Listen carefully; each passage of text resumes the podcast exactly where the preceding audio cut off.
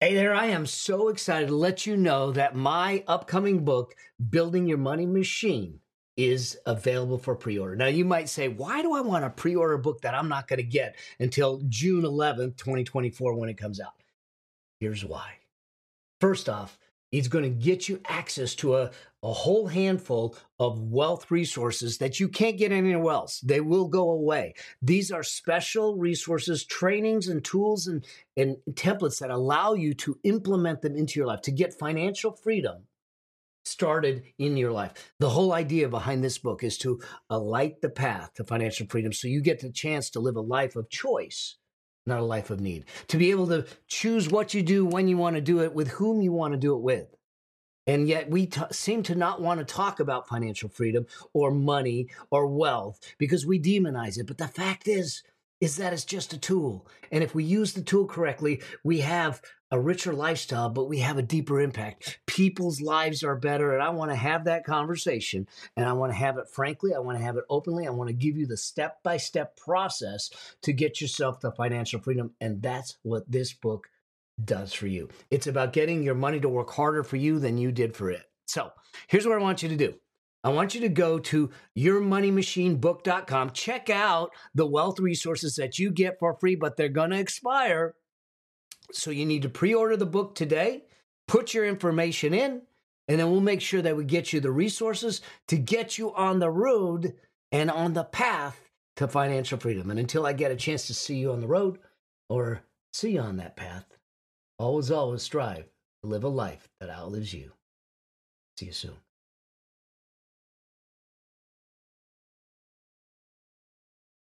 My guess is that unless you've been living under a rock, you have had someone talk to you about life insurance in the last, I don't know, six months, year, because life insurance salespeople are coming out of the woodwork and they have these newfangled ways of, of packaging and wrapping life insurance and calling it investments and doing um, those kinds of things. And uh, I know this episode is going to rub some people wrong. It's going to piss off some some uh, life insurance agents, but I want to demystify this whole life insurance game and tell you exactly and specifically what you should be looking for, where the pitfalls are, and who really is getting rich with these policies. So, welcome to this episode of the Affluent Entrepreneur Show.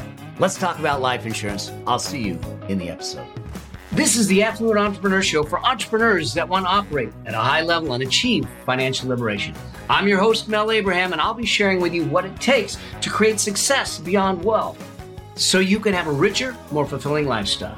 In this show, you'll learn how business and money intersect so you can scale your business, scale your money, and scale your life while creating a deeper impact and living with complete freedom. Because that's what it really means to be an affluent entrepreneur.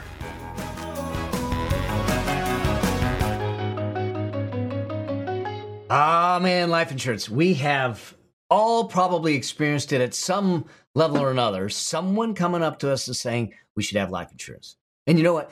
They're right that in many cases we should have life insurance. But when? When should we have life insurance and how much and who should have life insurance? It's not all the same. It's not all the same. I remember sitting sitting in a situation where I was talking to a family member where someone literally sold policies to them for their teenage kids. Uh, hold on a second. Why are we insuring the life of a teenage kid versus putting money into an investment for that teenage kid? Now, it was wrapped up saying it was an investment. In fact, when they, they talked to me about it, they said, This is an investment. No, Life insurance is not an investment. I'm going to put that up front. Life insurance is, is an insurance policy.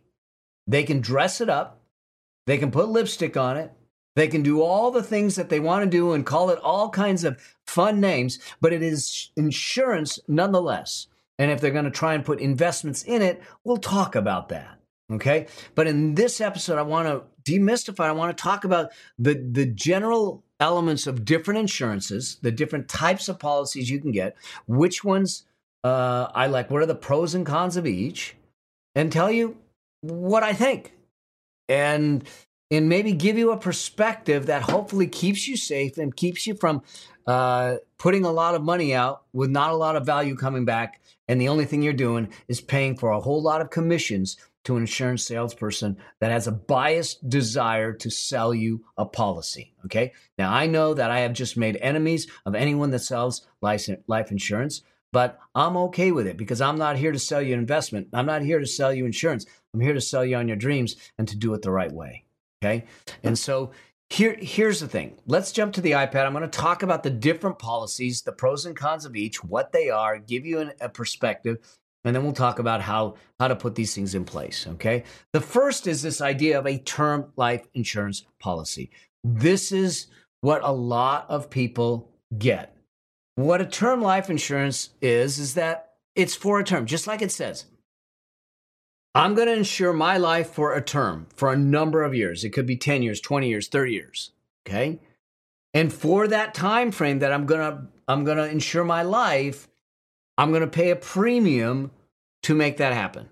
Okay, so I'm going to pay the premium every year, and typically the premium is a set premium for that period of time. And I have actually uh, two of these policies. And so it's a, a term life insurance is insurance for a specific period of time, okay, that you decide to have. And the person that is insured is if if they pass away during that time, the insurance policy will pay pay off to the beneficiaries of the policy. Okay. This policy, the thing that that is really good about it is it's for a specific term. So you can do it for a specific term. We'll talk about when to get this, when it's appropriate in uh, in, in general. It is far more affordable because it is simply an insurance policy. All you're getting is the death benefit, okay? All you're getting is the death benefit. Is that that you know that if you buy a million dollar insurance policy, a term life insurance, and it's a 20 year term, if you die Uh, during that 20 years, someone gets paid a million bucks. That's it. It's simple. It's easy. That's what you get. You pay the premium, they pay out upon death. Now, the cons is the coverage ends it goes 20 years, and at the end of 20 years, you, you either have to re up and it's probably going to cost more because now you're older, and or you have to get a whole new policy. There's no investment growth, which it's a con, but I don't think it's a con as as we talk about. Now the premiums may increase at uh, you know once once it expires, you you may have to you may have an increase in premiums to get back into the same level of of policy. There is another thing that happens, and this is something that happened with me, is that or that is happening, but we don't need the life insurance at this stage of the game because of where we're at. You have something that's called insurability. In other words, the healthier you are, the younger you are, the the lower the premiums are to get into an insurance policy, any kind of insurance policy. And this insurance policy, because it's a term policy, let's say it's 20 years, expires in 20 years. And if you had a situation like I did, where you got diagnosed with cancer and went through all of that, it affects what you call insurability. So when that 20 year policy expires, they may look at me and say, You're not insurable. Or they're going to rate it and they're going to really crank up the premiums because of my my the proximity of the cancer to me trying to get insurance. And so one of the challenges with term policy with term policy is that when it expires, if you're less insurable or uninsurable, then you cannot get another policy. And and so you need to be aware of that to make that happen. So that's one end of the sp- spectrum. That's that's what we call a a term policy. The other end of this spectrum is this idea of a whole life policy, which is what a lot of insurance agents really like. And what they they do is that they say they'll also call this permanent. Okay, permanent because they'll it doesn't it, it doesn't really expire. It's lifelong coverage. Okay, so so a whole life policy is you're putting money in to a policy, um, and you're actually paying the premiums that plus some in order to to do that. So you get lifelong coverage, and because you're paying additional premiums over and above just the insurance, you get this thing called cash value growth. In other words, there's a surplus of cash sitting in the policy. Okay, surplus of cash sitting in the policy.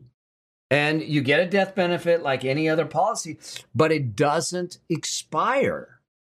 You know, as long as you can keep it fully funded. So you can use it as an estate planning tool to maybe maybe pay estate taxes, that kind of thing.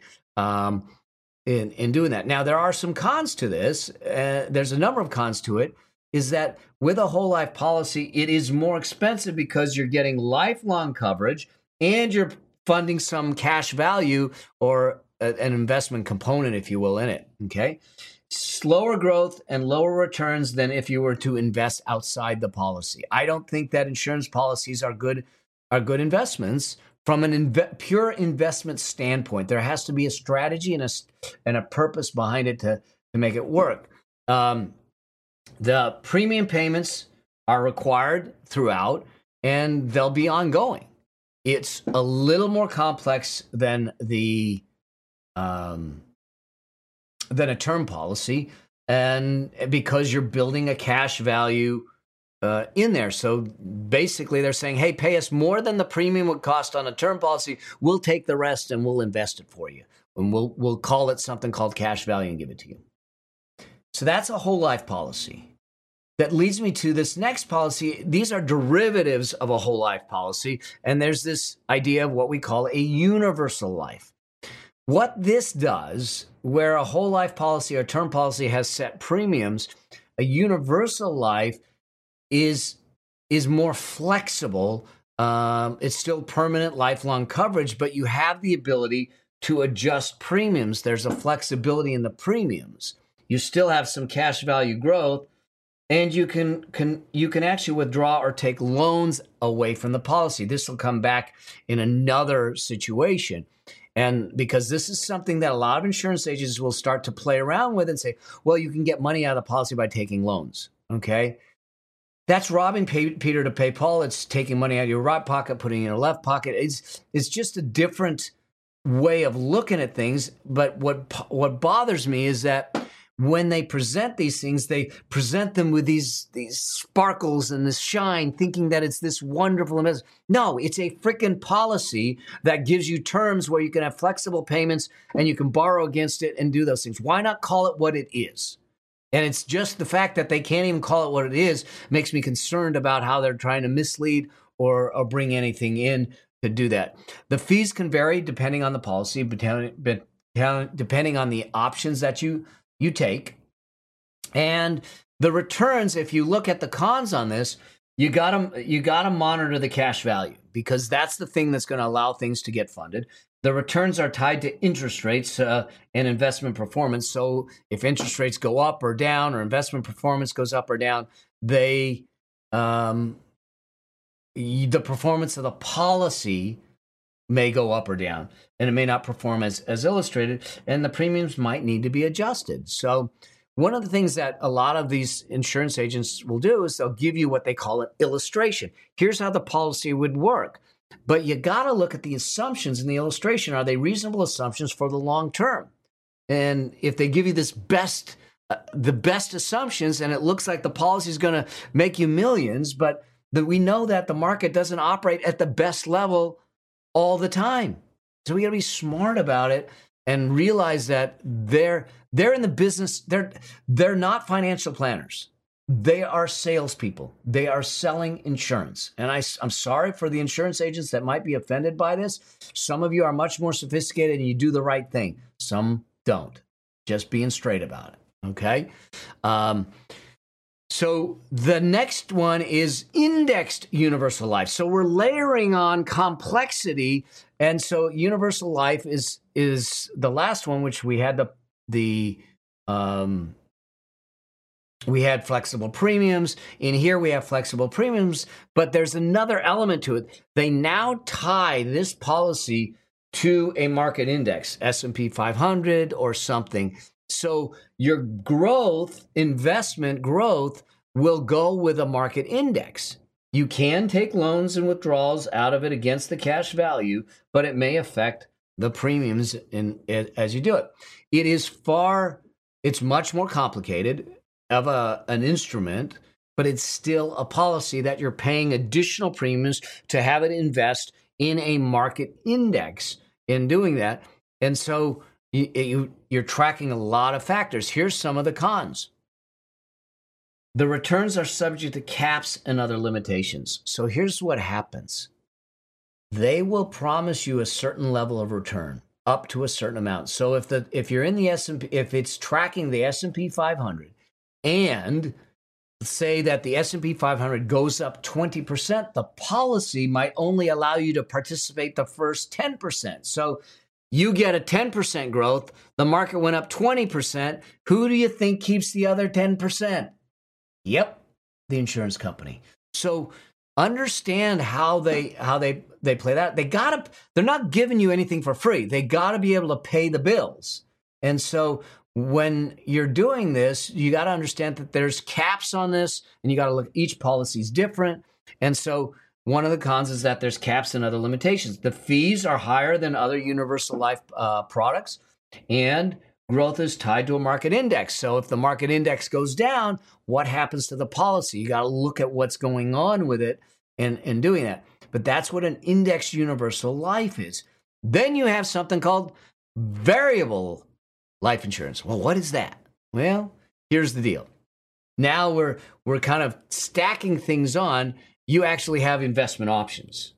You can allocate the premiums between different investment options so you can kind of control a portfolio inside the policy.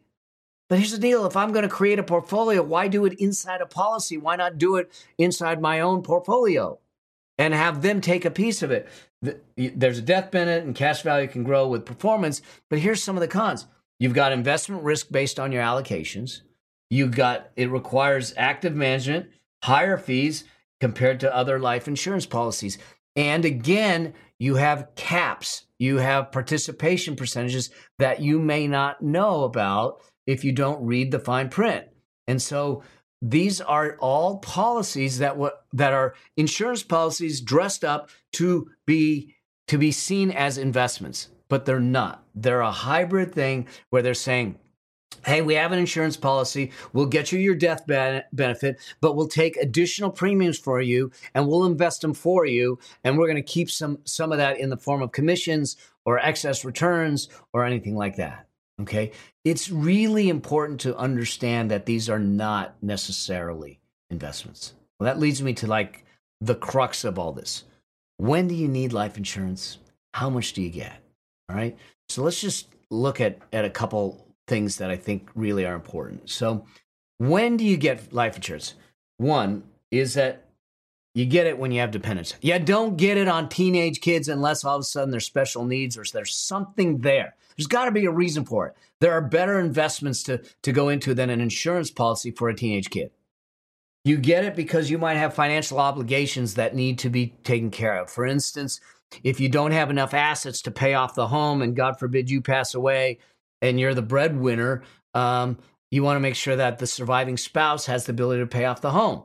You may get it because of your age and health. You may get it because you have special needs or you have a special needs child.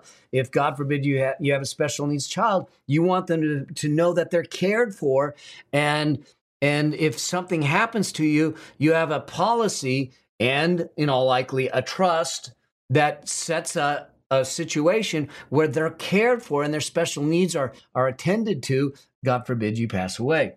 Um, you can use it for estate planning. You can use it to pay for education if if you're you're gone. Remember, a life insurance policy doesn't pay off until you die. Okay, they call it life insurance, but it's really death insurance. It happens at death and I, I, get it. They'll talk about, oh, if you have a whole life or permanent or one of these other newfangled things, you can borrow against it and take the money out tax free. I get that game. I get that game that they're playing. All right. But it doesn't make sense. The purpose of insurance, in a nutshell, is to replace your income for those that depend on it should the income go away because you pass away. That's it is to replace your income to take care of the people that depend on the income if you pass away.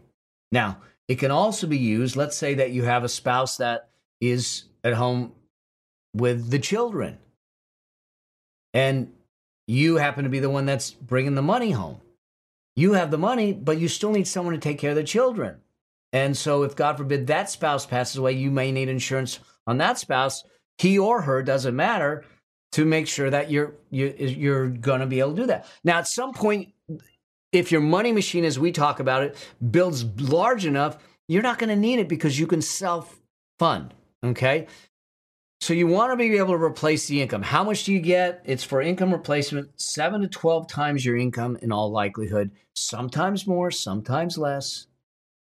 You might look at it and say, wait a second, I need some specific amounts. For instance, a special needs child. For instance, um, there may be a specific, you know, debt that you want to pay off. So you can sit back and say, I want to replace my income, but I also want to make sure that these things are taken care of. But insurance in general, life insurance in general, should be part of a cohesive plan. Remember, when it comes to finances, when it comes to personal finance, we don't do finance at the tactical level before we look at the vision level. We create our financial vision, our lifestyle vision first. We understand what that is. We then use the vision to inform the plan. The plan will then inform the strategy. The strategy will inform the tactics, and the tactics will inform the actions. So, as part of the vision and the plan, do you need life insurance? Maybe you do, maybe you don't. It depends. But the point is, is that that it's about income replacement. It's not about investing. It's not about that. So let me summarize this uh, here, and then I want to talk about something else that I think comes up a lot that I have some strong opinions on, which is pretty much everything. It's all right. So, bottom line term insurance, term insurance is uh, for a term, it's lower cost, low fees, it's straightforward. You have set payments, no cash value. Okay. Whole life is permanent insurance, is considered permanent insurance, higher cost, higher fees. It's more complex. You have set payments, and uh, there is cash value. Okay. Then you have universal life. It's permanent insurance, higher cost, higher fees, much more complex. You have flexible payments, and you can actually get into investments with them. Okay, and this can be regular universal or index universal. Then you have variable life. It's permanent insurance, high cost, high fees, most complex, flexible payments, and you have invest, investments in there. That's the summary. Now, I want to talk about something that is is something that is gets popularized um, anytime there's uncertainty, and I see it going on a lot right now. And that is something that I call the infinite banking scheme. Okay? Yes, I called it a scheme. Okay? They they they title it all kinds of things. They call it infinite banking, permanent personal bank. They um, you know, the vault. I've heard that called, okay? It's a freaking insurance policy. If you have to name it some newfangled name, it's because you don't want the public to know the reality of it, okay? So why not call it what it is? A whole life policy that's structured in a way that allows you to try and leverage cash flow, cash value. That's what it is.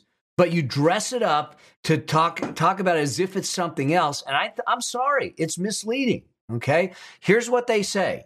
Here's what they say.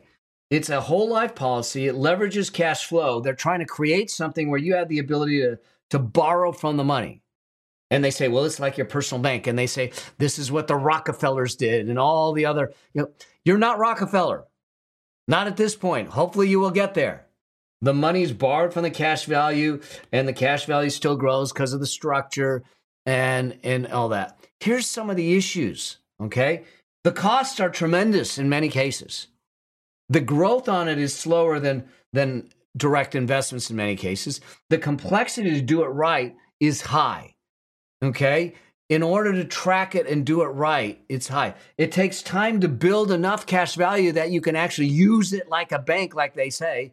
But the bigger thing is that this is the only weapon they have, and they sell it as a cure all to to whatever woes you have. And they say, this is the recipe to your financial freedom. Put this in place and you'll be good. But you know, then you're married to premiums, high premiums, high commissions for a long period of time until you can get any kind of benefit out of it, then you're married to complexity that you don't need in your life. I'm sorry. I don't like it. There's very few situations where I think that it's the right thing to do. There may be a few, but for the people that are starting out, the people that are doing doing these things, let's start off by creating a sound financial plan, a sound investment plan, a sound money machine based on sound principles that don't bring complexity into something you don't need. Okay? Build the right portfolio, do it consistently over time, and build the wealth you need to have financial freedom. Don't get caught up in some of these, these crazy, weird schemes. If it is complex and they have to draw it out on a big board, then we probably ought not be. Right? Remember, investing shouldn't be an adrenaline rush. It should be boring. It should be consistent and it should grow over time. So that's my take on life insurance. Here's what I think y'all should be thinking about. You buy insurance for insurance purposes. You don't buy insurance for investment purposes. That means that that term insurance is probably the way to go for for most of the people unless there's a specific reason you need some sort of permanent insurance in place, special needs or something like that to last a lifetime. But it is based on facts and circumstances and there isn't a one size fits all. I hope that this helps clear clarify the life insurance game that's out there and that you can now clearly walk through and say here's what I need, here's what I want and that you don't get duped or you don't get swayed by marketing speak about things that probably aren't going to serve you in the long run. All right? Thank you for being here on this episode. I hope you found it valuable and I'd love to hear from you. So if you have any questions or anything, hit me up. And at the same time, while you're at it, love to have a review. So go tag tag me a review, hopefully a five star review, and let me know what you think of the show. All right. And I look forward to seeing you on another episode of the Affluent Entrepreneur Show. But until then, always, always strive to live a life that outlives you. Cheers. Thank you for listening to the Affluent Entrepreneur Show with me, your host, Mel Abraham. If you want to achieve financial liberation to create an affluent lifestyle, join me in the Affluent Entrepreneur Facebook group now by going to melabraham.com forward slash group, and I'll see you there.